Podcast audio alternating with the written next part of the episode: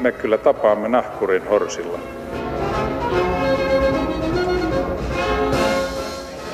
Mä sanoin, että minä juon nyt kahvia.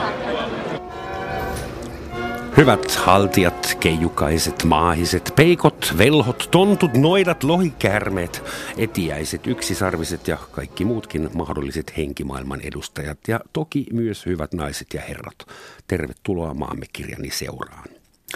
Tänään täällä tutkitaan suven- ja kesäpäiväseisauksen kunniaksi vanhoja ja vähemmän vanhoja taikoja, rituaaleja, uskomuksia, loitsuja ja kirouksia. Mitä vanhoista suomalaisista kansantajoista on jäljellä ja mikä on tullut niiden tilalle pitti-avaruuden aikakaudella?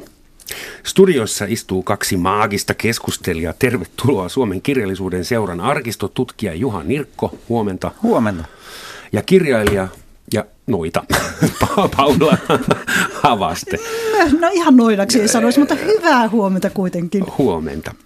Niin, Paula, sä oot syntynyt Rovaniemellä, joka on sinänsä jo harvinainen juttu tällä planeetalla ja ehkä vähän maaginen, mutta olet kirjoittanut ainakin 3 loitsukirjaa. Kyllä, romaanien ohessa. Romaaniesi ohessa. Siis sun romanit on yleensä historiallisia, niissäkin on paljon magiaa ja rituaaleja, semmoista vanhaa historiallista tavaraa, mutta mikä sai sut kirjoittamaan 2000-luvulla loitsukirjoja? Ja kuka niitä ostaa? Kävelikö porukka sun loitsukirja kädessä puistossa? Varmaankin ihan samat ihmiset, jotka lukee sekä kaunokirjallisuutta että tietokirjallisuutta muutenkin, ne on niitä, jotka näitä kirjoja lainaa ja ostaa, mutta... mikä mut sai kirjoittamaan näitä, niin onhan ne nyt niin makeita. Siellä on niin päättömiä ja huikeita ja hurjia tietoja ja uskomuksia ja käsityksiä, että pakkohan oli saada vielä tämänkin päivän lukijoille esille. Kuinka paljon itse olet hurahtunut näihin loitsuihin? Kerät sä niitä niinku mielenkiinnosta vai niinku antropologisessa mielessä vai uskotko niihin? Onko niissä voimaa? Mullahan on tutkijatausta ja se ehkä selittää sitä, että näkökulmani on valitettavasti aika akateeminen näihin, mutta se ei estä mua hullaantumasta niistä. Ne on niin huimaavia ne loitsut, että niistä löytyy kaikenlaista. Hauskuus on se, että niitä ei tarvitse keksiä itse. Kansanperinne on meillä niin valtavan rikasta, että sieltä löytyy paljon päättömämpiä kuin mihin ikinä kykenisi itse. Paula, siitä kuinka magiaton ja rationaalinen tämä akateeminen maailma sitten viime kädessä oikeastaan on, siitä keskustellaan kohta lisää. Juha, sinä olet se ihminen, jolle aina kaikki toimittajat ja muutkin soittaa, kun haluavat tietää, miten suomalaiset juhannustaajat nyt oikeasti menivät. Niinhän ne tekee ja kysyy tämän vaikean kysymyksen. Et mitä sulta kysytään eniten ja mitä sä aina vastaat? No multa kysytään eniten, että mistä joku ilmiö tuli ja milloin se tuli. Ja siellä akateemisella puolella on jo kauan sitten lakattu etsimästä tämmöistä yhtä oikeaa syntyhetkeä ja alkumuotoa. Aikanaan toki oli semmoinenkin koulukunta, mutta nykyisin joudun vastaamaan näille kysyjille, että olisin aika tyhmä, jossa yrittäisin sanoa, että se tuli jostain yhdestä paikasta ja tietyllä vuosikymmenellä. Eli kun sulta kysyy jotakin juhannukseen liittyvää, niin sulta tulee semmoinen vastaus, että on sen jälkeen 7 uutta kysymystä. Niin se tahtoo olla. Ne voi laittaa kenkäänsä. Nimenomaan vastuu siirtyy melkein niin kuin kuulijalle siinä, koska oikeasti siellä meidän arkistossa, jossa asiakkaita tulee ja näitä asioita kysyy niin sieltähän löytyy niin kuin vastaus miten päin vaan itse asiassa. Eli oikeata vastausta esimerkiksi siihen, montako eri kukkaa pitää laittaa tyynyn alle tai kenkään. Joskus on 5, joskus 7, joskus 10. Ja aika usein 9. Aha. No pariton luku jotenkin, se kuulostaa vielä järkevältä, mutta kyllä. 10 on liikaa. 10 on paha. 12kin olisi varmaan paha, se on liian täydellinen. Mutta tuo pariton on hyvä. Se paria, etsitään sitä paria, niin pitää olla pariton. Okay, tai 9 on hyvä, koska 3 on hyvä ja se on 3 x 3 9. Niin on. Siis onko tämä suomalais-ugrilaista numeromystiikkaa, vähän niin kuin kabalaa? Vähän niin kuin semmoista ja en nyt taas vedän takaisin, että ei se ihan suomalais-ugrilaistakaan välttämättä ole. Voisi olla vaikka Lähi-idästäkin. Jos nyt ajatellaan suomalaisia juhannusperinteitä ja mahdollisia rituaaleja, maagisia, millaisia isoja eroja on? Onko Itä- ja Länsi-Suomi se raja? niin kuin geneettinen raja kulkee myös Suomessa heimojen välissä?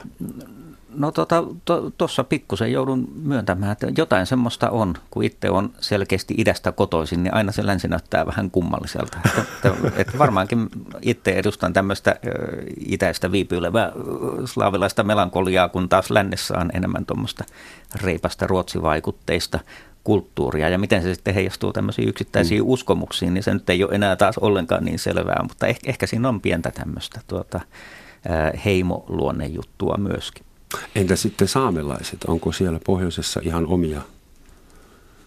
omia henkimaailman olentoja? Toki. Saamelaisillahan on oma tämmöinen tavallaan niin kuin jumaluus käsitykseensä, joka poikkeaa siitä, mitä etelässä on. Ja mua itseäni viehättää kovasti, että siellä on tämmöinen äidin ja hänen tyttäriensä joukko, jotka auttaa arjen asioissa. Ja varmasti myöskin juhannuksena heihin vedotaan. Mm-hmm. Äiti ja hänen tyttärensä joukko. Kerro lisää.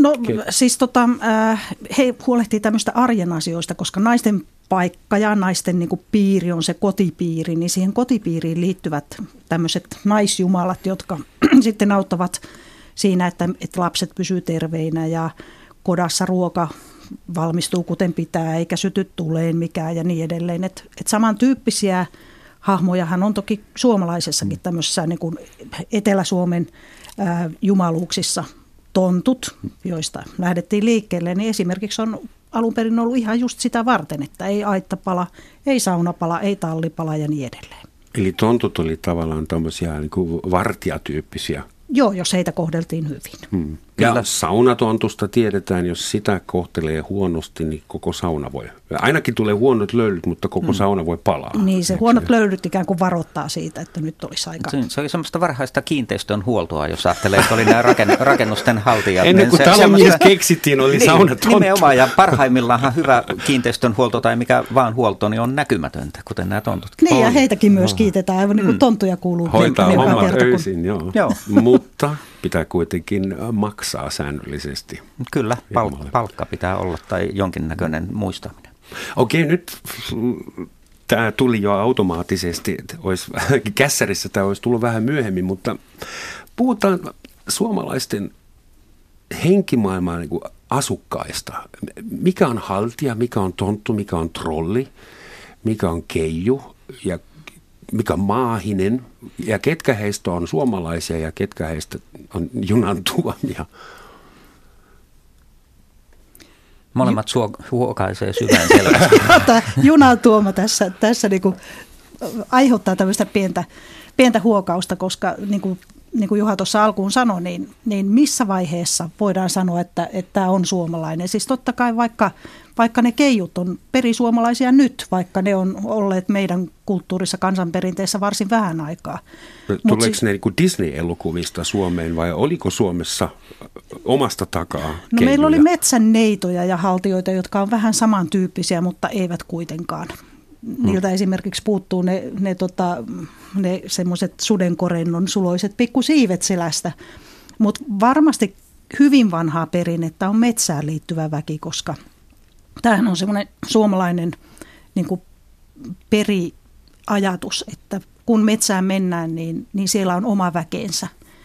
Kun mennään Tapiolaan tai Metsolaan, niin silloin mennään sinne heidän väkeensä luokse vieraisille, ja sen takia yhä edelleenkin suomalaiset osaa käyttäytyä metsässä pikkasen eri tavalla kuin mitä käyttäydytään vaikkapa kaupungissa. Metsässä kuuluu olla pikkasen harras ja kulkea rauhassa, ei saa mekastaa eikä räyhätä eikä katkoa turhaan oksia eikä vislata. Vislaaminen on aina paha merkki, että tämä niin kuin, tämä metsään liittyvä väki on semmoinen, joka on kiehtovaa, koska hehän oli siellä myöskin suojellakseen meitä.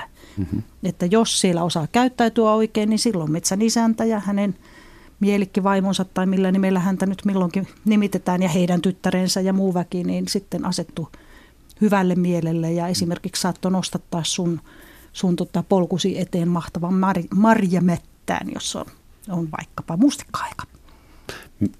Niin, ja toisaalta sitten jos menee heikosti ja jokin menee pieleen, niin joutuu sinne metsän peittoon. Että sitten vaikka olisi näkyvissä, niin toiset ei näe. Että karja saattoi joutua sitten sinnekin. Niin, koska se karja oli arvokasta tavaraa, niin tottahan se tuonpuoleinen väkikin tai se niin kuin metsän väkikin halusi siitä osansa ja mielellään otti sen luokse. Hyvä puoli on, että karjalla ei ollut mitään hätää, että niistä pidettiin erityisen hyvää huolta siellä. Nimenomaan oli vaan tosi vaikea löytää niitä. Joo, kyllä.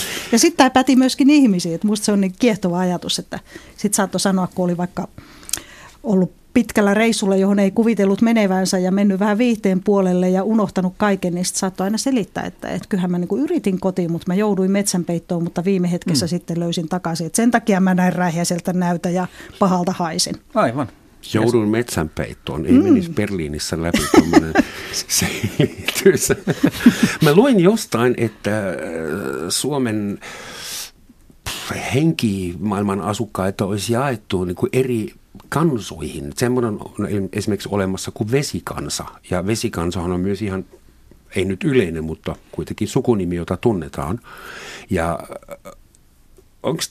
meneekö tämä näin? Onko olemassa vesikansa ja kivikansa ja metsäkansa ja kyllä, ilmakansa? Ketä ne on ja miten tämä toimii? Joo, tai oikeastaan metsän väki tai veden väki tai vuoren väki on vielä tavallisempi sana, mutta käytännössä tarkoitetaan, että se on kuin kansa siellä, joilla on tämä oma elementtinsä, missä ne on. Ja sitten oli tulikansa.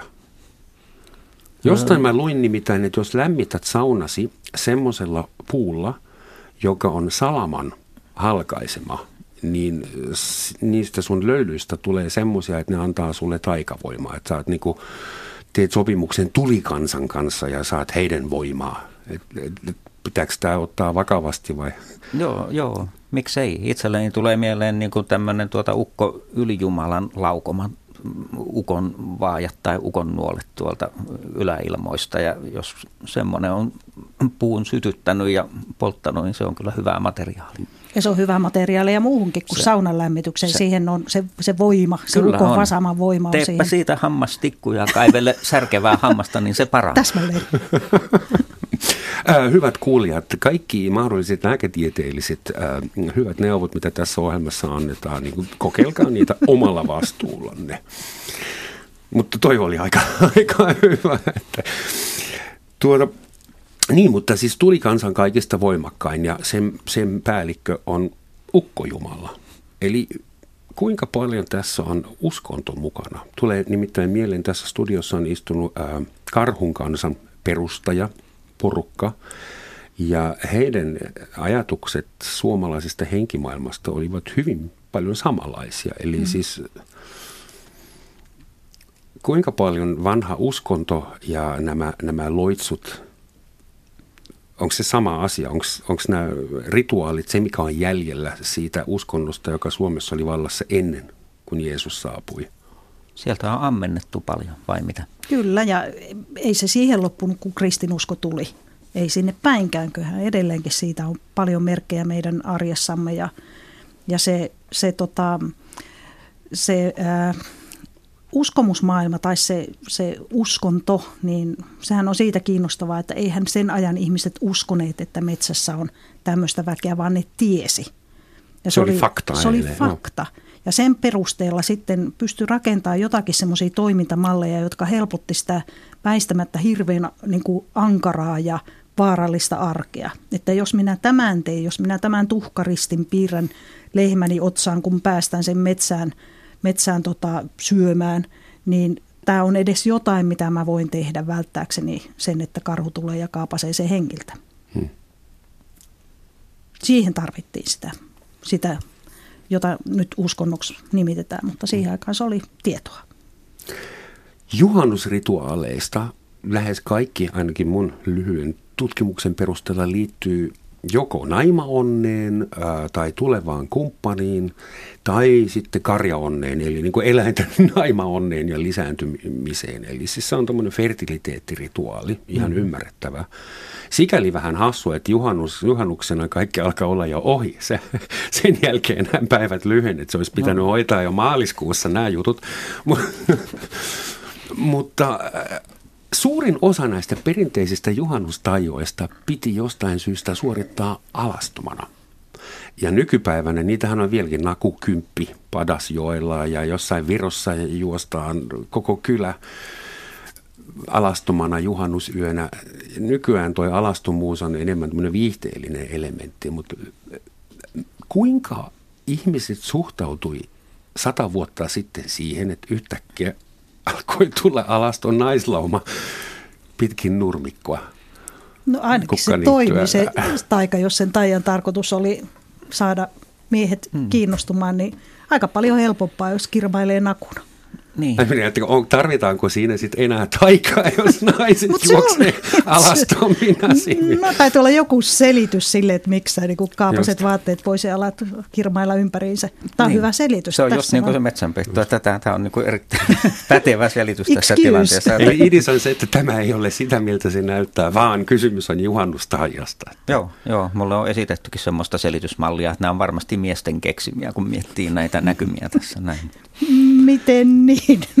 Mä en ihan allekirjoita tota. Voihan se olla oikein hauskaakin kirmailla alastomana. Ja... Kyllä minäkin kiistin, kun näin väitettiin ja esitin heti vaihtoehtoisia selitysmalleja. Että esimerkiksi tämmöinen, jossa on, että kun on tämä kaste juhannusyönä, niin sitä on paljon kätevämpi tartuttaa paljaalle iholle ja siirtää sitten sillä tavalla vaikkapa lempeä sen kasteen välityksellä, että ihokontaktin merkitys myös tässä mielessä.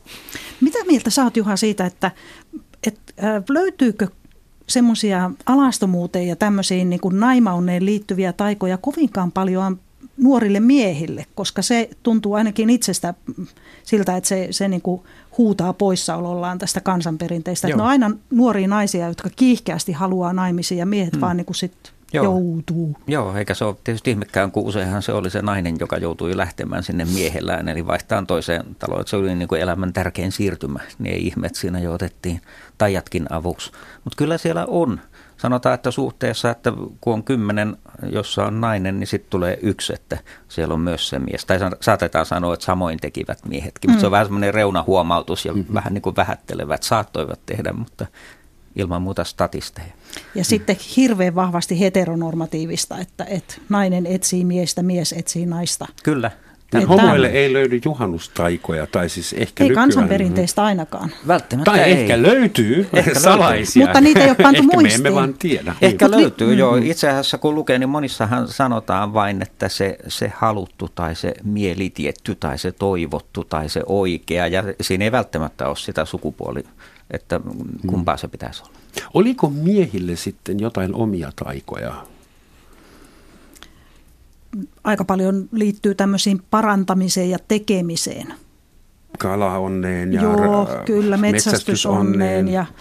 Ja sitten niissä usein sitten se naisen puolisko esiintyy tämmöisenä vastustavana elementtinä. Joo. Että jos olet lähdössä metsälle ja näet ensimmäisenä naisen, niin turha toivo. Niin palat takaisin, istu alas ja yritä uudestaan. Koko lähtö uusiksi. Naiset pilaa metsästysonnen. No, ne pilaa, eikä edellisenä iltanakaan ei auttaisi niin kuin naisten kanssa se ota ollenkaan hommiin, vaan pitää niin kuin pidättäytyä, jotta metsästysonni olisi seuraavana päivänä. Sitten tarttuu haju ja sitten karhu ei tykkää, eikä muu metsäväki. Tämä on kyllä aika seksististä. No juu. No todella. Siis nämä vanhat kansanperinteet eivät kauheasti noudatta mitään poliittisen korrektiuden ja nykymoraalin sääntöjä.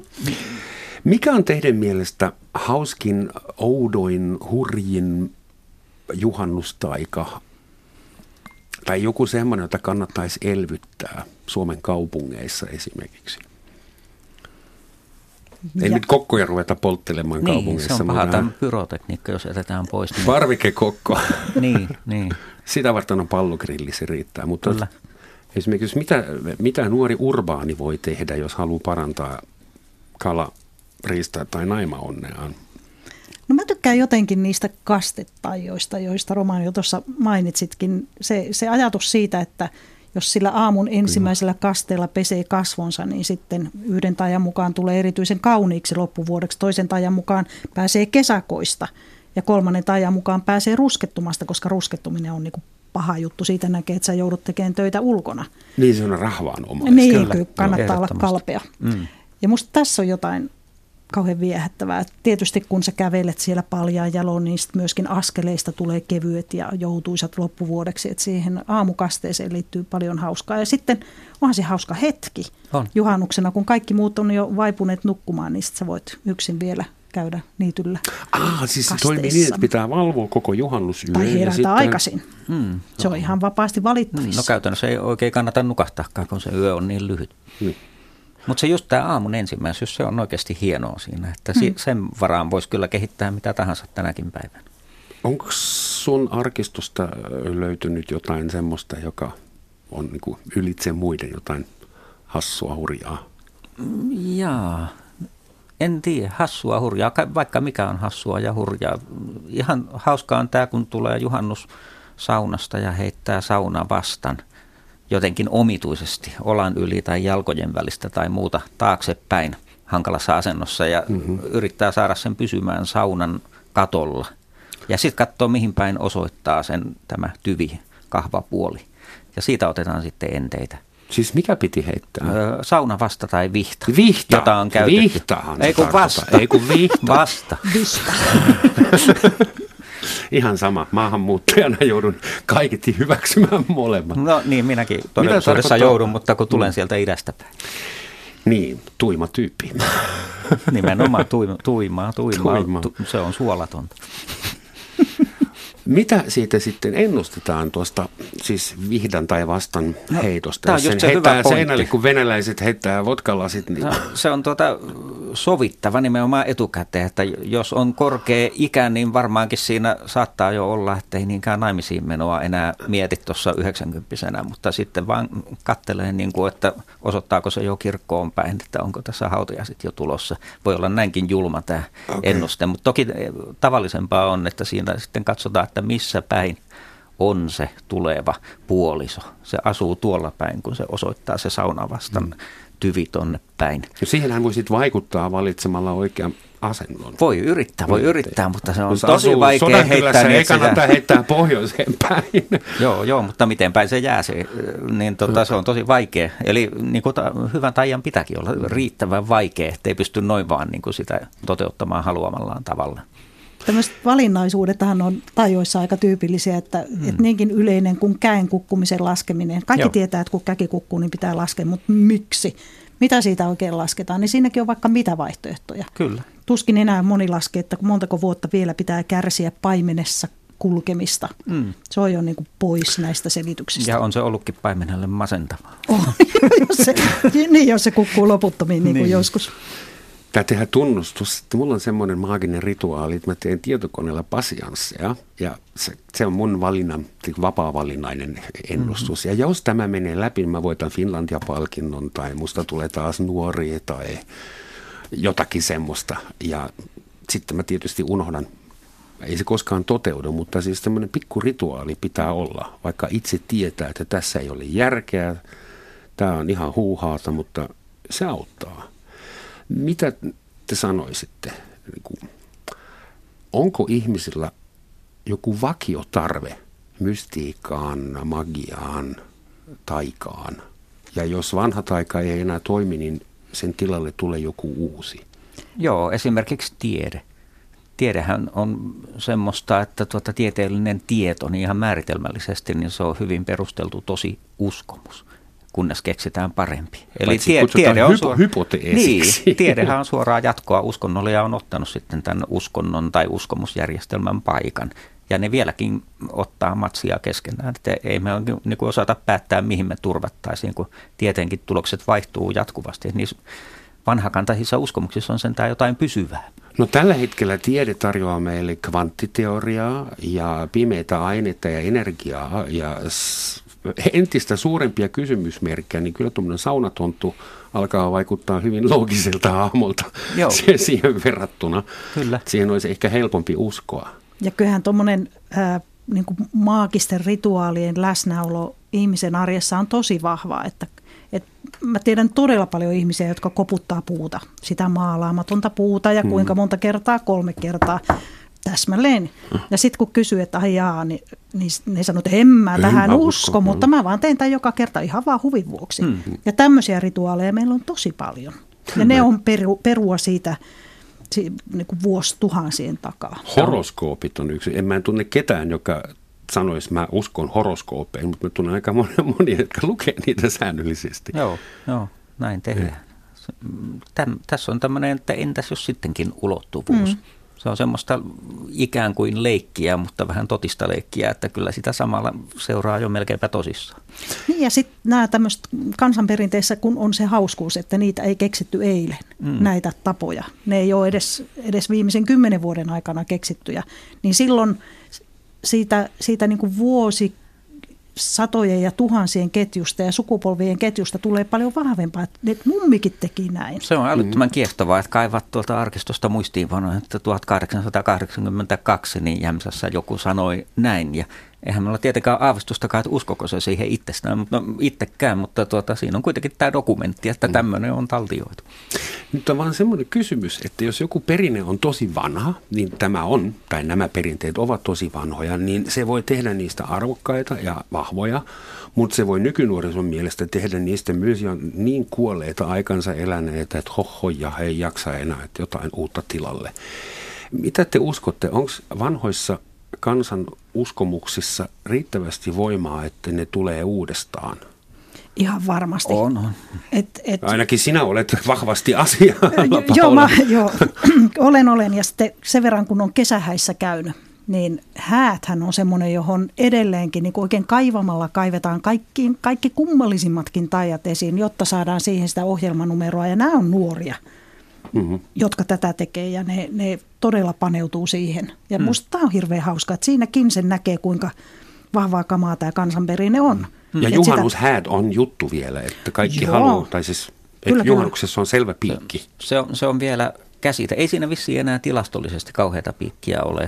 Kirkot on niin varattuja. On omat, niin, ja omat ongelmansa. Ei, nuoriso on festareilla ja muuta, että ei saada oikein yleisöä aina. Mutta kyllähän siellä vielä on tietty merkitys juhannushäillä. Se on käsite joka tapauksessa. Mutta tuli mieleen, että jos juhannus, sehän on kalenteritapahtuma ja kaikissa vanhoissa muinaisissa kulttuureissa oli jotain rakennuksia tai ainakin rituaaleja, Stonehenge ja Göbekli Tepe ja ne kaikki viittaa ilmansuuntiin ja ne on jonkinnäköisiä kalentereita. Ja juhannuksen vastakohta on toi joulu ja sen on kirkko täysin kaapanut itselleen. Joulutonttu, sekin on nykyään kristitty, vaikka on 5000 vuotta vanhempi kuin koko joulu. Mutta mä ihmettelin, että miksi kirkko ei onnistunut tai yrittänyt kaapata se juhannus. Sehän on suomalaisten suurin juhla ja se on edelleen täysin pakanallinen. Mitä nyt pienet juhannushäät? No, mikä se on juhannuksen nimi? Juhannus? No jaa, mutta se nyt on vain nimi. Juhannuksella oli varmaan monta nimeä ennen. Ne sai sen tällättyä kalenteriin jo 1300-luvulla. Sen ehdoilla on sitten mennyt. No, okei, mutta mä tarkoitan sitä, että kun suomalaiset viettää joulua, niin kaikessa kaupallisuudessaan ja mässäilyssään, niin kaikki tietää, että tämä on kristillinen juhla ja suurin niistä. Ja kun suomalaiset lähtee viettämään juhannusta, niin kukaan ei lähde viettämään kristillistä juhlaa todellakaan. Päinvastoin, jos miettii, että syömingit ja juomingit ja... Voisikohan siinä vuodenajallakin olla jotain selitystä tähän, että joulu on kuitenkin aika pimeä ja silloin sitä niin kun ihminen miettii semmoisia syvällisempiä asioita kuin keskikesän heleässä juhannuksessa, jolloin pystyy tekemään niin paljon enemmän. Että kirkko tajusi, että tätä suvista yötä ei voida kontrolloida, anti mennä. Niin, tai ainakin kannattaa ottaa se joulu vahvemmin kuin juhannushaltuun. Joo, ja sehän just, että kun siinä on se on vähän niin kuin lämmittelybändi, että siinä tulee hyvä tämmöinen vuoden kierrossa sopiva jännite päälle, että juhannuksena on se Johannes Kastaja, joka on vähän tämmöinen niin kuin edellä. Kävijä ja kastoi Jeesuksenkin. Että jos sen sanoisi formulamaailmassa, että juhannuksena juhlitaan Mika Häkkistä ja jouluna Kimi Räikköstä. Se on niin tämmöinen asetelma, niin sitten saadaan hyvin siihen vuoden kiertoon sitten materiaalia. Saako Schumacher sitten pääsiäisen? No saakoon hän pääsiäisen. Mites te suhtaudutte sitten näihin uusiin taikauskomuksiin, vai miksi nyt pitäisi kutsua, että musta kissa? Perjantai 13. Ne nyt ei ole suomalaista alkuperää. En tiedä, mistä ne tulee. Osa voi tulla Disney-elokuvista, osa voi tulla ulkomailta nyt ainakin. Kuinka ne istuu tähän suomalaiseen maailmaan teidän mielestä? Maaperä ainakin on otollinen, mutta niinhän se on joka joka puolella, että se semmoinen alttius tuon puoleisen pohtimiseen on liikuttavasti ihmisessä läsnä. Mä mietin myöskin tämmöistä niin kuin fantasia- ja niin kuin kauhukirjallisuuden buumia, joka nyt on menossa, niin sekin liittyy tähän, Skifi. Että ihmissudet ja vampyyrit on yhtäkkiä kauhean kiinnostavia, vaikka ne ei perinteiseen suomalaisen kansanperinteeseen sillä tavalla kuulu, vaan tulee niin kuin esimerkiksi Keski-Euroopasta. Siellä päin metsä on ihan toista kuin mitä täällä Suomessa kansanperinteen metsä. No siellä Keski-Euroopassa metsä loppui joskus 1500 vuotta sitten semmoisena ilmiönä, millaisena se Suomessa vielä kasvaa. Roomalaiset tekivät metsästä lopun. No niinpä. Pentti Linkolahan väittää, että siellä Euroopassa ne metsät on vielä jäljellä, mutta Suomestahan ne on hakattu. Näin. Ehkä silloin oli kartta ylös. Suomessahan on täytynyt olla kaikenlaisia poppamiehiä, naisia, shamaaneja, noidan tyyppisiä ihmisiä, tämmöisiä kylän viisaita. Mitä niistä tiedetään? Ne varmaan hävisi sitten tietysti, kun kirkko vakiintui ja alkoi kirjata ihmisten ihmissuhteet ylös, mutta millaisia shamaaneja ja druideja meillä Suomessa oli? Tuo poppamies on kiva muuten tosiaan, että se tulee meille niin kuin villillä ne elokuvat tulee mieleen, mutta nimenomaan kun niitä käännettiin suomen kielelle, niin sitten ja villillä ne romaaneja, niin sieltä otettiin sitten se suomalaiskansallinen poppa-sana käyttöön. Eli siis poppamies on ihan suomalainen? Joo, se on nimenomaan suomalaisesta perinteestä otettu sana. Mitä semmoinen poppamies teki? Teki nimenomaan samaa tehtävää, eli uskonnollinen ja lääketieteellinen spesialisti. Ja siinä on sitten laaja kirjo, että onko sitten vaan parantaja, jäsenten oikoja, vaiko osaako sanoa, mihin kadonnut esine on joutunut, vai lähteekö tarvittaessa sitten pienelle tripille hakemaan tiedon jostakin muualta samanin tavoin. Tässä on valtava kirjo sitten erilaisia spesialisteja. Mitä poppa mahdollisesti tarkoittaa? Poppakonsti? No, noita minun mielestäni. Noita. Mun mielikuvituksessa noita on nainen jostain syystä. Vaikka noita-sanahan on neutraali siinä mielessä. Että oliko nämä poppamiehet, naiset, noidat? Vai johtuuko se meidän niinku kielen käsitteistä, että siinä missä noita on nainen, niin tietäjä oli sitten se mies, vaikka ne teki täsmälleen samaa asiaa, että tässä on tämmöinen niinku haluttu tehdä eroa ja myöskin pikkasen niinku semmoista arvoasetelmaa näiden välille. Mutta musta kauhean kiehtovaa tässä käsityksestä siitä, mitä he tekivät, niin yksi piirre on se, että ei saanut käskeä antamaan palkkaa. Et silloin se oma kyky saattoi hävitä, jolloin se tehtiin se hyvä työ tai se pyydetty työ ja sitten vaan toivottiin, että tulee kunnollinen palkka. Ja totta kai tuli kunnollinen palkka, koska se avun saanut tahto vielä seuraavallakin kerralla päästä avun ääreen. Mutta se lähtökohta, että ei saa pyytää, vaan pitää vaan odottaa, että saisiko sen palkan, niin siinä on jotain musta kauhean kaunista. Niin, siis apua ei saa antaa maksusta, vaan se... Tai ei saa vaatia maksua. Saa ottaa sen maksun vastaan. Mutta ymmärsinkö mä oikein, että ei ollut niinku patriarkaalista tai matriarkaalista järjestelmää, vaan nämä viisaat ihmiset tai niinku spiritistit poppa-ihmiset, ne oli sekä miehiä että naisia, eikä ollut? Sitä voi selittää sekin, että Suomi oli varsin harvaan asuttu maa, että jos jollakin oli kyky, niin ei kannattanut heittää haaskeille, jos se sattuu olemaan nainen. Nimenomaan. Tai ruotsinkielinen tai vasenkätinen. Nimenomaan, ja siitä saattoi muuten olla ihan apuakin. Jos sattui olemaan vaikkapa epileptikko tai jotain tämmöistä, niin se tulkittiin, että tässä on nyt jotain tämmöistä erityistä tässä ihmisessä ja hän saattaakin olla pätevä tällaiseen hommaan. Epileptikkoja pidettiin niin kuin erityislahjakkuja. Kyllä, se on mahdollista, joo. Kyllä, koska sehän näytti loveen lankeamiselta se kohtaus, että nyt hän on vähän toisissa tiloissa ja toisilla tasoilla. Niin, Jumala kaappasi hänet väliaikaisesti. Joo, possessio joku on päällä siinä. Ja useinhan heti sen kohtauksen jälkeen tulee semmoinen hetkellinen selkeyden tila, jolloin ikään kuin se epileptikko ajattelee näkevänsä paljon laajemmin kuin mitä normaalisti. Ja sen kun purkaa sanoiksi, niin kyllähän se vaikuttaa kovasti läsnäolijoihin, jotka on juuri todistaneet sitä kohtausta. Oliko, kun puhutaan epilepsiasta, niin miten, oliko kylähulluilla tai erikoisilla ihmisillä tai sellaisilla ihmisillä, joilla oli mahdollisesti joku mielenterveysongelma tai erikoinen tilanne päällä, tuliko heistä sitten samaaneja? Ajautuuko sellaisiin tehtäviin vähän erikoiset tyypit? Mä meinaan, että nykyään kylähullut laitetaan johonkin terapiaan, psykiatriseen sairaalaan. Ja tuossa vanhassa järjestelmässä ehkä integroitiin ihmisiä. Toisaalta olihan niitä, jotka kulki langettamassa kiroja tai varastamassa, sanotaan nyt vaikka karjaonnea, niin kuin isävainaani naapurista tuli heidän navettaansa pääsiäisyönä hakemaan karjaonnea. Naapurin emäntä, näitä ei välttämättä siinä yhteisössä haluttu ajatella hyväntekijöiksi, eikä heiltä pyydetty, vaan heitä pikemminkin varottiin, jolloin sitten heitä ei pidetty noitina tai ainakaan tämmöisinä tietäjä-parantaja-hahmoina. Kertokaa lisää tästä pimeästä puolesta, koska tähän asti tämä on ollut positiivista, kivaa naimaonnea ja kivat kelit syksyllä, mutta siis ihmiset kävi varastamassa, ei karjaa, fyysisesti, vaan karja onnea.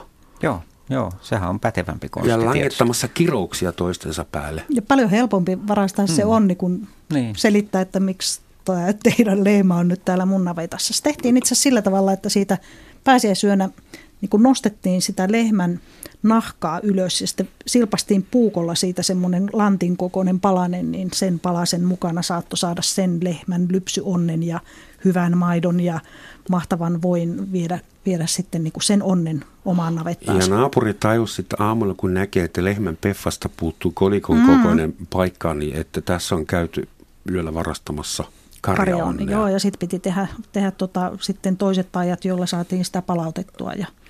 Mä luin yhdestä loitsusta, jolla saa kaikki kärpäset viihtymään naapurin luona, eikä omassa kodissa, että semmoinen voisi olla aika, jos se toimisi hyttysiin tai mäkäräisiin. Niin, miksi ei ole? Sehän taas on, nyt oltiin tuossa pääsiäisessä, laskiaisena oli jotenkin se, että pitää saunoa niin, että ei sano sanaakaan koko sen saunomistapahtuman aikana. Ja silloin onnistuu se, että kesällä ei syö hyttyset eikä pure paarmat. Näin, laskiaisena sen voi jo ratkaista, kun toimii oikein hiljaa saunassa siinä se. Tulee vaan mieleen, että jos haluaa koko vuonna käytäytyä oikeaoppisesti tässä mielessä ja noudattaa kaikki. Siis eihän kukaan voi muistaa tätä. Sehän on yhtä vaikea vuosikalenteri kuin kristillinen liturgia. Kyllä, mutta jos ei sulla ole muutakaan, minkä avulla sitä haastavaa ja pelottavaa arkea jäsentää, niin toi on hyvä tapa. Sä tuijotit aika tarkkaan sitä kuuta, että koska se kääntyy uudeksi ja mitä sä pidät käsissä sillä hetkellä, kun sä näet sen uuden kuun, jotta sulle ei tapahtuisi mitään sen kauheampaa seuraavan kuukauden aikana. Niin ehkä se mun ajatusvirhe oli se, että tänä päivänä meillä on kaikkea muuta käytössä ja sitten vielä se vanha taikausko. Mutta siihen aikaan ihmisille ei ollut muuta mediaa, muuta uskoa, uskontoa, muuta informaatiota. Ja sitten se myös jäsensi sitä vuoden kiertoa, että sä tiesit, että tänä päivänä pitää olla nyt ne villat kehrätty, jotta sitten seuraavaksi päästään tekemään muuta työtä, jottei ne niin kuin lipsu niin pitkin vuotta liian pitkiksi ja sitten käy niin, että jääkin nauriit kylvämättä. Kyllä, ja niin kuin sään ennustaminen, niin minusta on hienoa se tämmöinen vanhan kansanperinteen sään ennustaminen. Tehtiin puolen vuoden prognoosi tuosta vaan, että jouluna ennustettiin kesän sää. Eli just päinvastoin kuin nykyään. Nykyäänhän väitetään, että ei pysty niin kuin tekemään luotettavaa ennustetta. Puolen tunnin prognoosi. Suurin piirtein näin, että se pitää niin kuin olla tuonne tunnin päähän, jolloin se on melko luotettavaa, mutta ennen oli just päinvastoin. Sitten taas, että se oli vaan se oman kylän sää, että ei kiinnostanut pätkääkään, että millainen on sää jollain Teneriffalla tai Moskovassa tai muualla. Että se on vaan se meillä ja olkoon muilla mikä tahansa. Mutta se sammakko ja se professori, siis ne on uusi juttu, eikö niin? Ne ei ole vanhaa suomalaista kansanperinnettä. Sammakko on kyllä tärkeä hahmo. Se on niin inhimillisen oloinen ja sitten kuitenkin niin kummallisissa paikoissa elää ja onhan sillä kultaiset silmät. Sen täytyy olla maaginen. Saku sammakko Kosion matkalla. Joo, kyllä. Tai ahvenen selkäevä tai mistä vaan voi sen sään kyllä katsoa. Hyvät ihmiset, ennen kuin on liian myöhäistä muistutus, tämä on Yle Radio 1. Anteeksi, Yle Radio 1. Tuli tuima ilme asian toiselta puolelta. Yle Radio 1, Roman Schatzin maamikirja.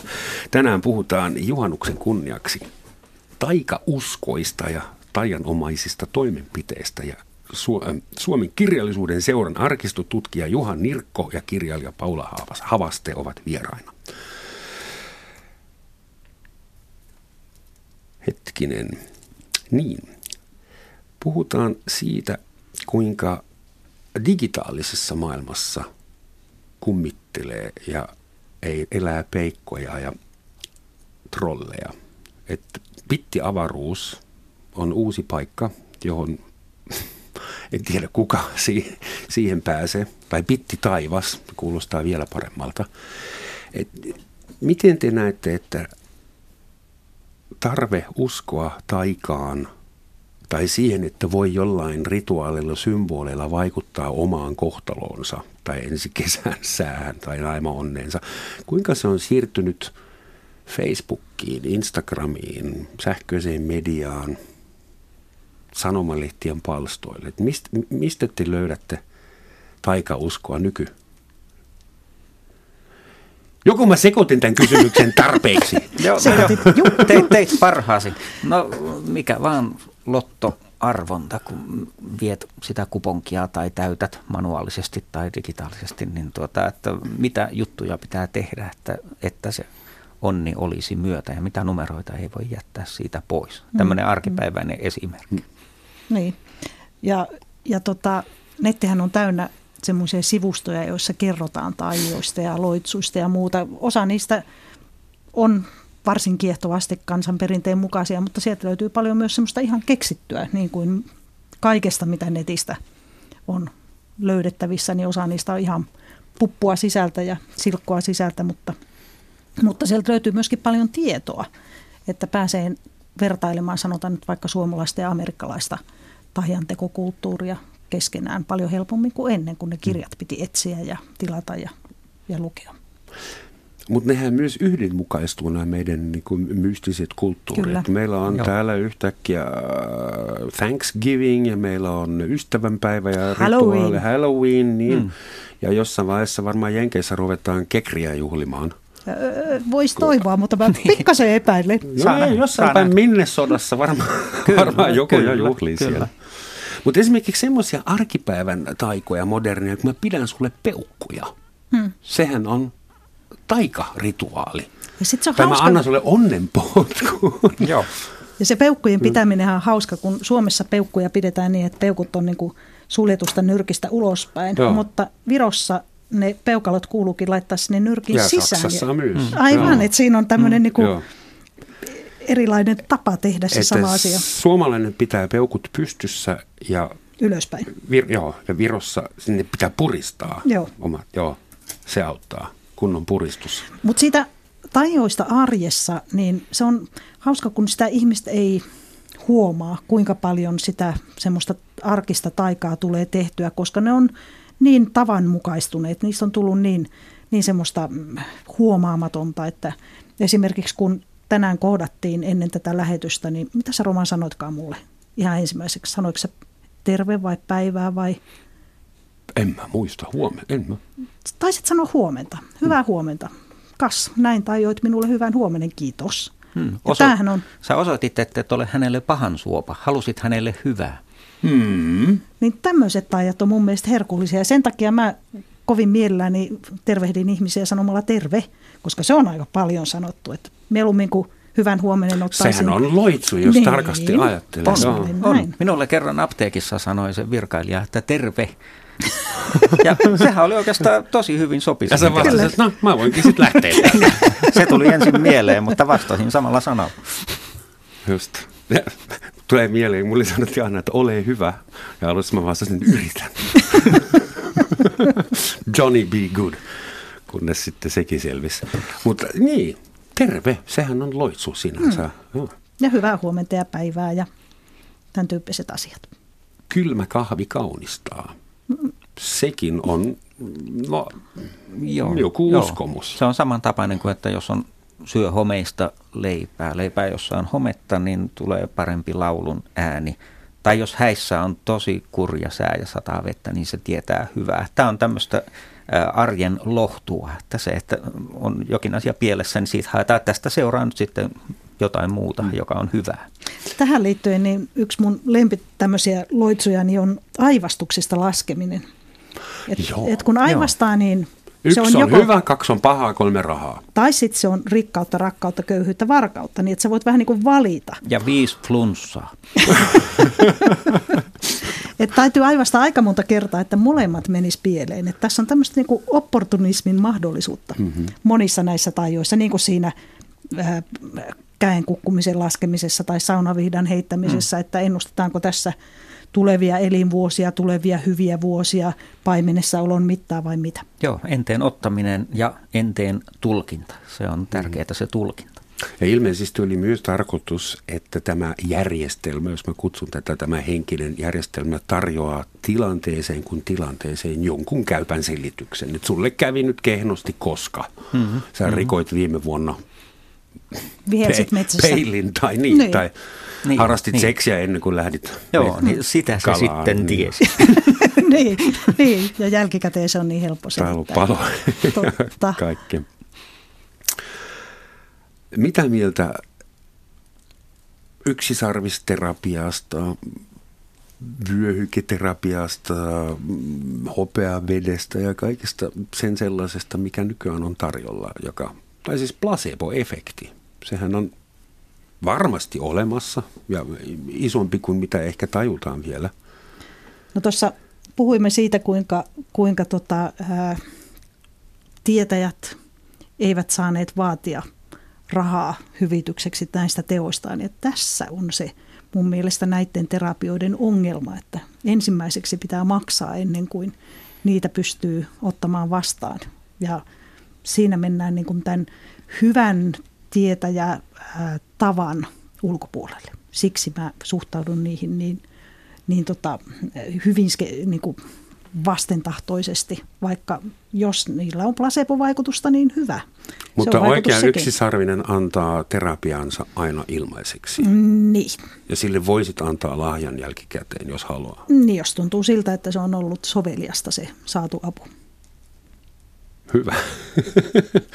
Oletko sinä samaa mieltä? Joo, kyllä. Että tässähän on paljon hyvää, että kansanperinnettä tuotteistetaan ja haetaan siitä elämyksiä ja sehän on tavallaan perinteen jatkamista. Mutta, sitten pilkku, mutta, niin siinä on sitten se ongelmallinen puoli, että jos siinä sumutetaan, huijataan ihmisiä, en väitä, että kaikki näin tekee, mutta jos semmoista tapahtuu, niin se on kyllä ikävä juttu. Tietysti se on vähän kehnoa markkinointia, jos sanotaan, että maksa, jos siltä tuntuu. No se riippuu vähän asiakaspiiristä. Että se voisi toimiakin, jos on oikea asiakaskunta. Mä mietin, että tämmöiset luonnonparantajat ja ihmeparantajat eivät ole kelakelpoisia Suomen maassa. Et siinä mielessä, että jos he eivät tuota tuloksia, niin asiakkaat kai äänestää jaloillansa. Kyllä. Jos pystyvät vielä kävelemään sinne. Niin. Ja jos pystyvät siinä kävelemään, vaiheessa, niin silloin olisi aika maksaa jotakin, jos avun saadut. Niin. Eräässä saksalaisessa tämmöisessä kainaloisauvakaupassa oli liimattu euron kolikko lattialle. Ja aina kaikki, jotka tuli sisälle, yritti ottaa sen euron ja pystyi heti tekemään diagnoosin, mitä tuolta ihmisiltä puuttuu. Anteeksi. Yksi aika sydäntä lämmittävä yksityiskohta, suorastaan maaginen juhannusyönä mun mielestä on se, että se on vuoden ainoa yö, jolloin talonmiehen ei tarvitse ottaa lippu alas. Onko sillä joku maaginen tausta vai onko idis vain se, että talkkarikki sadoo kata? Niin, totta muuten. Siinähän on valtava vaivan säästö just sinä yönä. Joo. Kenenkään ei tarvitse pysyä edes vastuullisessa kondiksessa. Niin, kyllä. Sinä yönä. Tuo on luonnollinen selitys ja olen ajatellut tuota samaa. Ja sehän on vähän semmoinen, että Suomen lipusta tulee vähän niin kuin taikaesine, joka on käytössä silloin keskiyöllä. Mm-hmm. Kyllä. Siinä on itse asiassa yhteys tämmöiseen taikakaluajatteluun. Tämä taikahomma alkaa olla kansallinen harrastus. Kyllä. Mitä tapahtuu, jos juhannusyönä ottaa Suomen lipun alastangolta? Kukaan ei ole. Haluammeko edes ajatella sitä?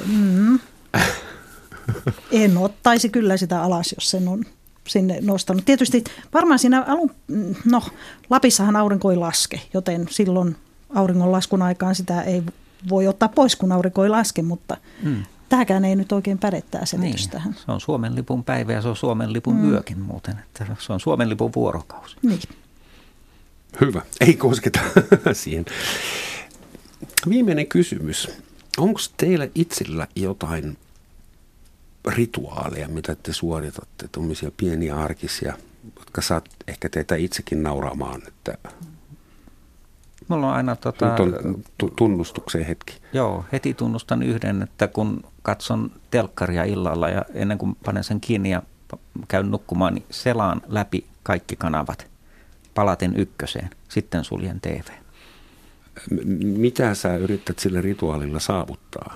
Jotenkin, että sitten nukun hyvin, kun kaikki on ikään kuin kohdallaan ja maailma on tarkistettu. Että sä oot kattonut valtakuntasi rajat. Joo. Laidasta laitaan. Nykyisiähän niitä näkyy ilmoitteeksi aika monia kanavia, niin the world is yours. Sitten se on niin kuin kaikki kohdilla. Riippuen sun kaapelikanava paketista, sulla voi mennä monta tuntia siihen. Ei, siinä nyt mene kuin pari minuuttia. Mm-hmm. Aika hauska, kun toi on niin moderni.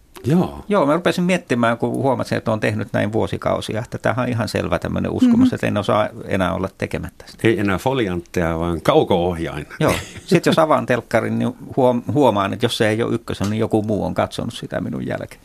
Oho. Mitäs Paula? Mä huomaan, että kun alkuun puhuin siitä, että mä oon niin kovin, mulla on akateeminen tausta ja muuta, niin onhan näitä tapoja vaikka kuinka paljon. Kyllä mä oon koputtelija, 3 kertaan koputtelija ja illalla kun mä menen nukkumaan, niin viimeiseksi paljalla jalalla kosketetaan lattiaa oikealla jalalla ja samaten aamulla herätessä, että nukkuu paremmin ja lähtee päivä paremmin liikkeelle, hyvin vanhaa perua. Kyllä mä piirrän rukseja sinne tänne ja juhannukseen liittyy valtavan paljon semmoista niin kuin vehreyttä, että pitää tuoda sitä luonnon hedelmällisyyttä kohti ja luokse.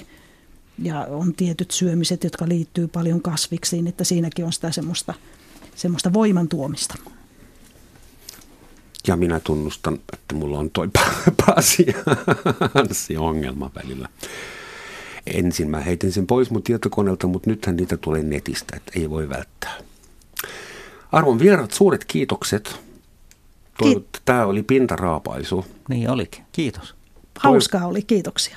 Toivotan teille, vieraille, tekniikalle, tuottajalle, toimittajalle ja tietysti teille kuulijoille erittäin tajanomaista juhannusta ja löysin tähän loppuun erittäin raflaavan sitaatin. Kurt Vonnegut, arvostettu kollegani, sanoi kerran, englanniksi toki, humanistina rakastan tiedettä, vihaan taikauskoa, joka ei olisi ikinä tuottanut ydinpommia. Mietitäänpäs näitä. Hyvää kesää meille kaikille. Hyvää kesää.